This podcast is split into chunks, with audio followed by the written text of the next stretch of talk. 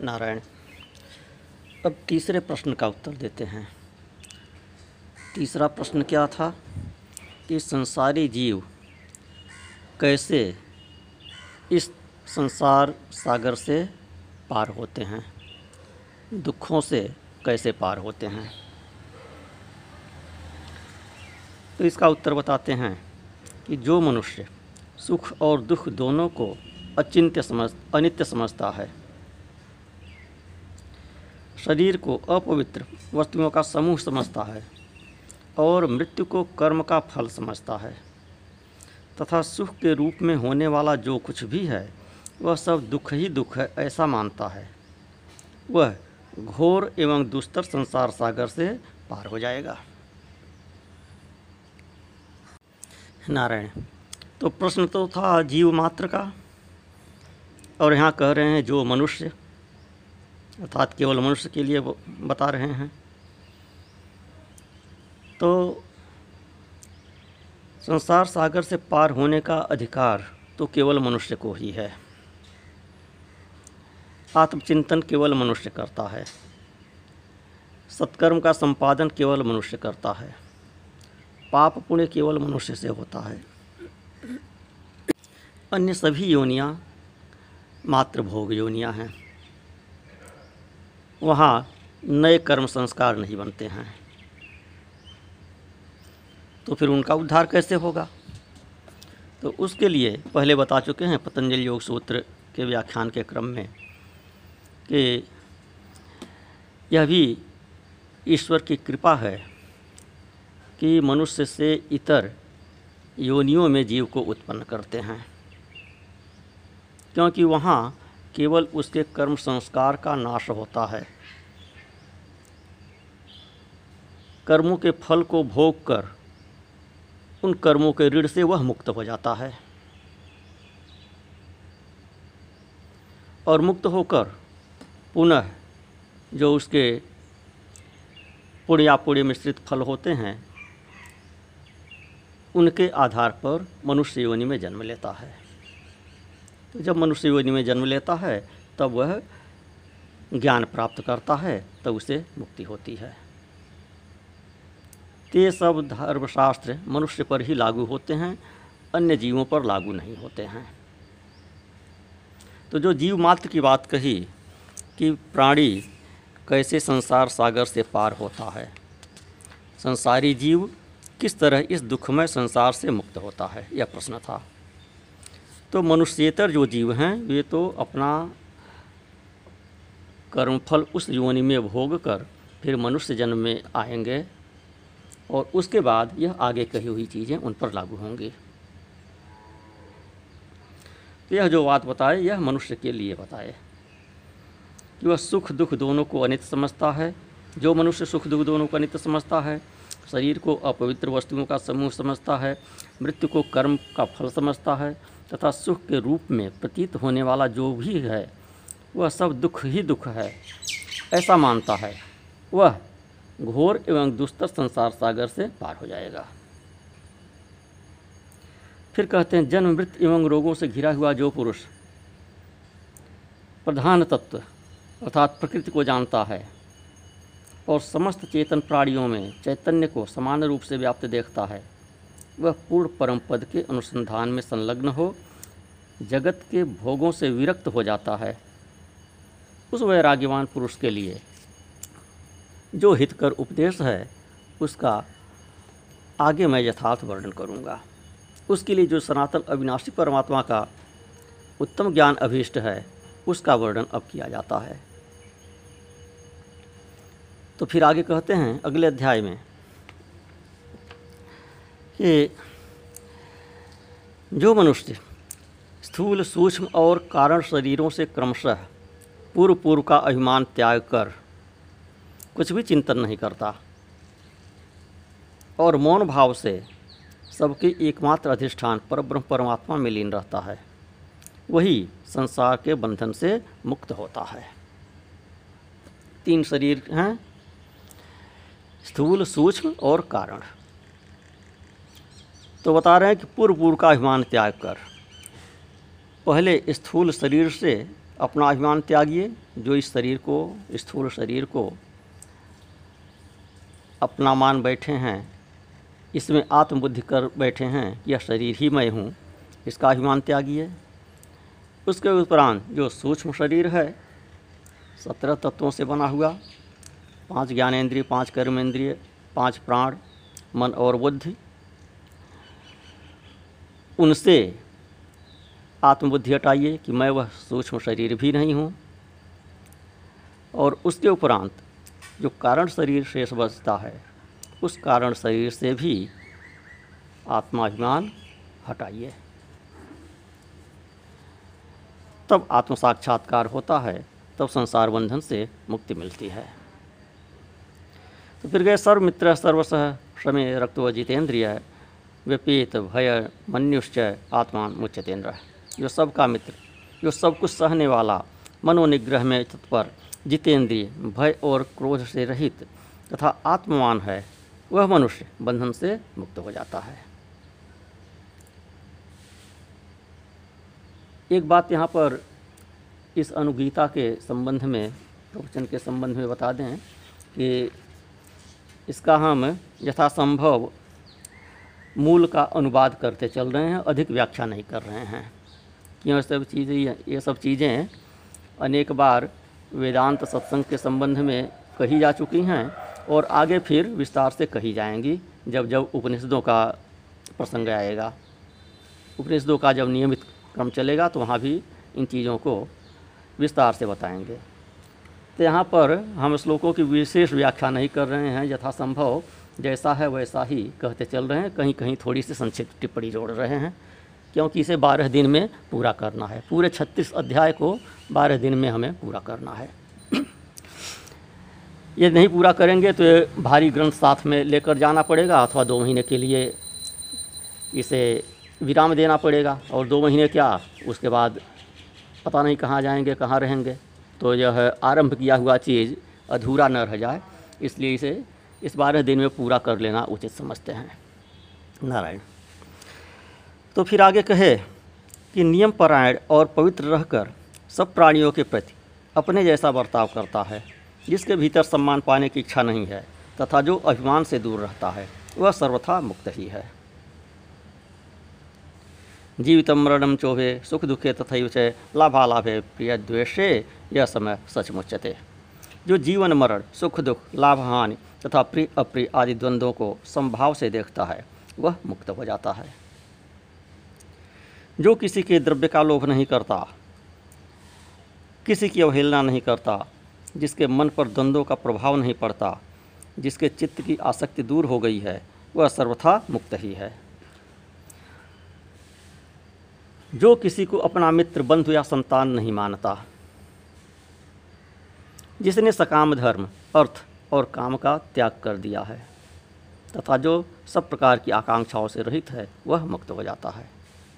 अनमित्रश्च निर्बंधु, प्रणपत्यश्च यह क्वचित त्यक्त धर्माथ कामश्च निराकांक्षी से च मुच्यते। यह आत्मा न किसी का मित्र है, न शत्रु है, न बंधु है, न संतान है।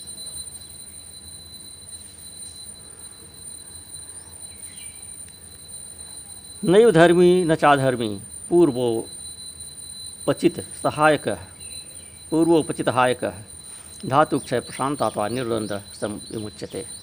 जिसकी न धर्म में आसक्ति है, न अधर्म में, जो पूर्व संचित कर्मों को त्याग चुका है। वासनाओं का क्षय हो जाने के कारण जिसका चित्त शांत हो गया है, तथा जो सब प्रकार के द्वंद्वों से रहित है, वह मुक्त हो जाता है। पूर्व संचित कर्मों को कैसे त्यागेगा? ज्ञान के द्वारा। संचित कर्म क्या हैं? बता चुके हैं कि कर्म तीन प्रकार के होते हैं। एक प्रारब्ध, एक सं एक संचित और एक क्रियमाण। तो संचित वह हैं जो कर्म संस्कार आपके खाते में अभी रिज़र्व हैं, अंकुरित नहीं हुए हैं इस जीवन में। भविष्य के जीवन के लिए जो अभी संचित पड़े हुए हैं। कर्म बैंक में से, कर्म कोष से, कर्म संस्कारों के कोष से कुछ बीज अंकुरित होते हैं, जिससे एक शरीर मिलता है और शेष उसमें संचित रहते हैं। सभी एक साथ अंकुरित नहीं होते हैं। तो जो अंकुरित हो चुके होते हैं, उन्हीं को प्रारब्ध कहा जाता है। और जो शेष हैं, उन्हें संचित कहा जाता है। और जो इस जीवन में कर रहे हैं, इनसे जो कर्म संस्कार बनेंगे, इन्हें क्रियामार कहा जाता है। तो इसका विनाश कैसे होता है? केवल ज्ञान से होता है। प्रारब्ध जो अंकुरित हो चुका है, उसको भोगना ही भोगना है, वह केवल भोगने से नष्ट होता है। और ज्ञान हो जाने से जो संचित है, उसका नाश हो जाता है। और जो क्रियमाण है, वह निष्काम नापूर्वक करने के कारण फल रहित होता है, उसका कोई फल नहीं मिलता है। तो निष्काम कर्म से, क्रियमाण कर्म का फल नहीं मिलता, ज्ञान से संचित कर्म का नाश होता है और भोग से प्रारब्ध कर्म का नाश होता है। ये कर्म का सिद्धांत है अपने सनातन धर्म में। तो उसी को कह रहे हैं कि जो पूर्व संचित कर्मों को त्याग चुका है।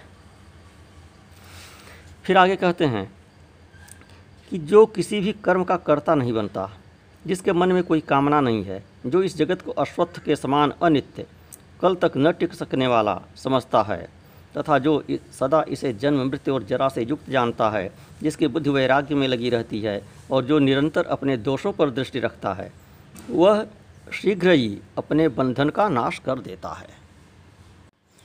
जो आत्मा को गंध रस स्पर्श, शब्द, परिग्रह रूप से रहित तथा अज्ञ मानता है, वह मुक्त हो जाता है, जिसके दृष्टि में आत्मा पाँच भौतिक गुणों से हीन, निराकार, कारण रहित, निर्गुण होते हुए भी माया के संबंध से गुणों का भोगता है, वह मुक्त हो जाता है।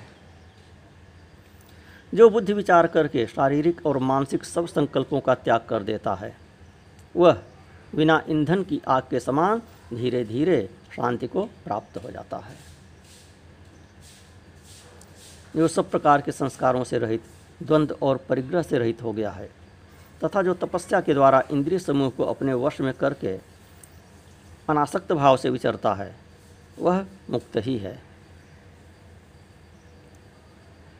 जो सब प्रकार के संस्कारों से मुक्त होता है, वह मनुष्य शांत, अचल, नित्य, अविनाशी एवं सनातन पर ब्रह्म परमात्मा को प्राप्त कर लेता है। इसके उपरांत कहते हैं कि अब मैं उस परम उत्तम योग शास्त्र का वर्णन करूँगा, जिसके अनुसार योग साधन करने वाले योगी पुरुष अपने आत्मा का साक्षात्कार कर लेते हैं।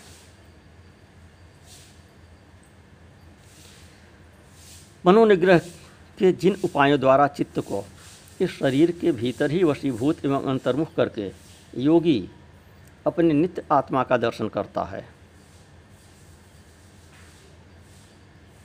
उसकी चर्चा आप करते हैं आगे। तो कह रहे हैं कि इंद्रियों को विषयों की ओर से हटाकर मन में और मन को आत्मा में स्थापित करे। इस प्रकार पहले तीव्र तपस्या करके फिर मोक्षोपयोगी उपाय का आलंबन करना चाहिए। इंद्रियाणि तो संहृत्य मन आत्मनिधारयेत तीव्रम तत्वा तपपूर्व मोक्ष योगम समाचरित। तो मनीषी ब्राह्मण को चाहिए कि वह सदा तपस्या में प्रवृत्त एवं यत्नशील होकर योग शास्त्र उपाय का अनुष्ठान करे। इससे वह मन के द्वारा अंतकरण में आत्मा का साक्षात्कार करता है। एकांत में रहने वाला साधक यदि अपने मन को आत्मा में लगाए रखने में सफल हो जाता है तो अवश्य ही आत्मा का दर्शन करता है। किंतु आत्मा का दर्शन करने में भी आत्मा की कृपा भी अनिवार्य है। साधक के साधन से, प्रयास से और ईश्वर की कृपा से दोनों का जब संयुक्त प्रभाव होता है, तब आत्मा का दर्शन होता है। तो इसलिए कहते हैं कि जो सदा संयम परायण योग युक्त मन को वश में करने वाला और जितेंद्रिय है वही आत्मा से प्रेरित होकर बुद्धि के द्वारा उसका साक्षात्कार करता है। अर्थात आत्मा से प्रेरित होकर ही आत्मा का साक्षात्कार करता है। बुद्धि उसका साक्षात्कार कराने का माध्यम है। तो आत्मा की कृपा के बिना आत्मा को नहीं जाना जा सकता। आत्मा क्या है? वह परमात्मा है। वही ब्रह्म है। सोई जाने जय देहु जनाई। जिसको वह जनाना चाहता है, जिसको बताना चाहता है, वही उसको जान पाता है। लेकिन उसके लिए प्रयास करना पड़ता है। प्रयास करने पर ही उसकी कृपा होती है।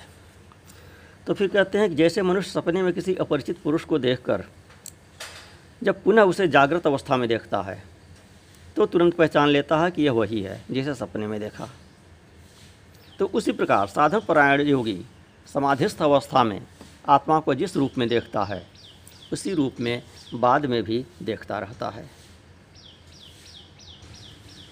आत्मा का और शरीर का संबंध बताते हैं, मूज का और सीख का उदाहरण देते हुए। तो कहते हैं, जैसे कोई मनुष्य मूज से सीख को अलग करके दिखा दे, वैसे ही योगी पुरुष आत्मा को इस देह से पृथक करके देखता है। यहाँ शरीर को मूज कहा गया और आत्मा को उसकी सीख कहा गया। योगवेत्ताओं ने देह और आत्मा के पार्थक्य को समझने के लिए यह बड़ा सुंदर दृष्टांत दिया है। मूज जो लोग जानते होंगे, जो गाँव से संबंधित लोग होंगे, वही जानते होंगे, देखे होंगे। सरपत से मूज निकलती है। मूज में छिलके होते हैं, कई परतें होती हैं। उनको उधेड़ते उधेड़ते उसके भीतर सीख होती है। तो शरीर और आत्मा का ऐसे ही संबंध है। ऐसा बता रहे हैं यहाँ तो फिर कहते हैं, देहधारी जीव जब योग के द्वारा आत्मा का यथार्थ रूप से दर्शन कर लेता है, उस समय उसके ऊपर त्रिभुवन के अधीश्वर का भी आधिपत्य नहीं रहता। तब वह परम स्वाधीन हो जाता है।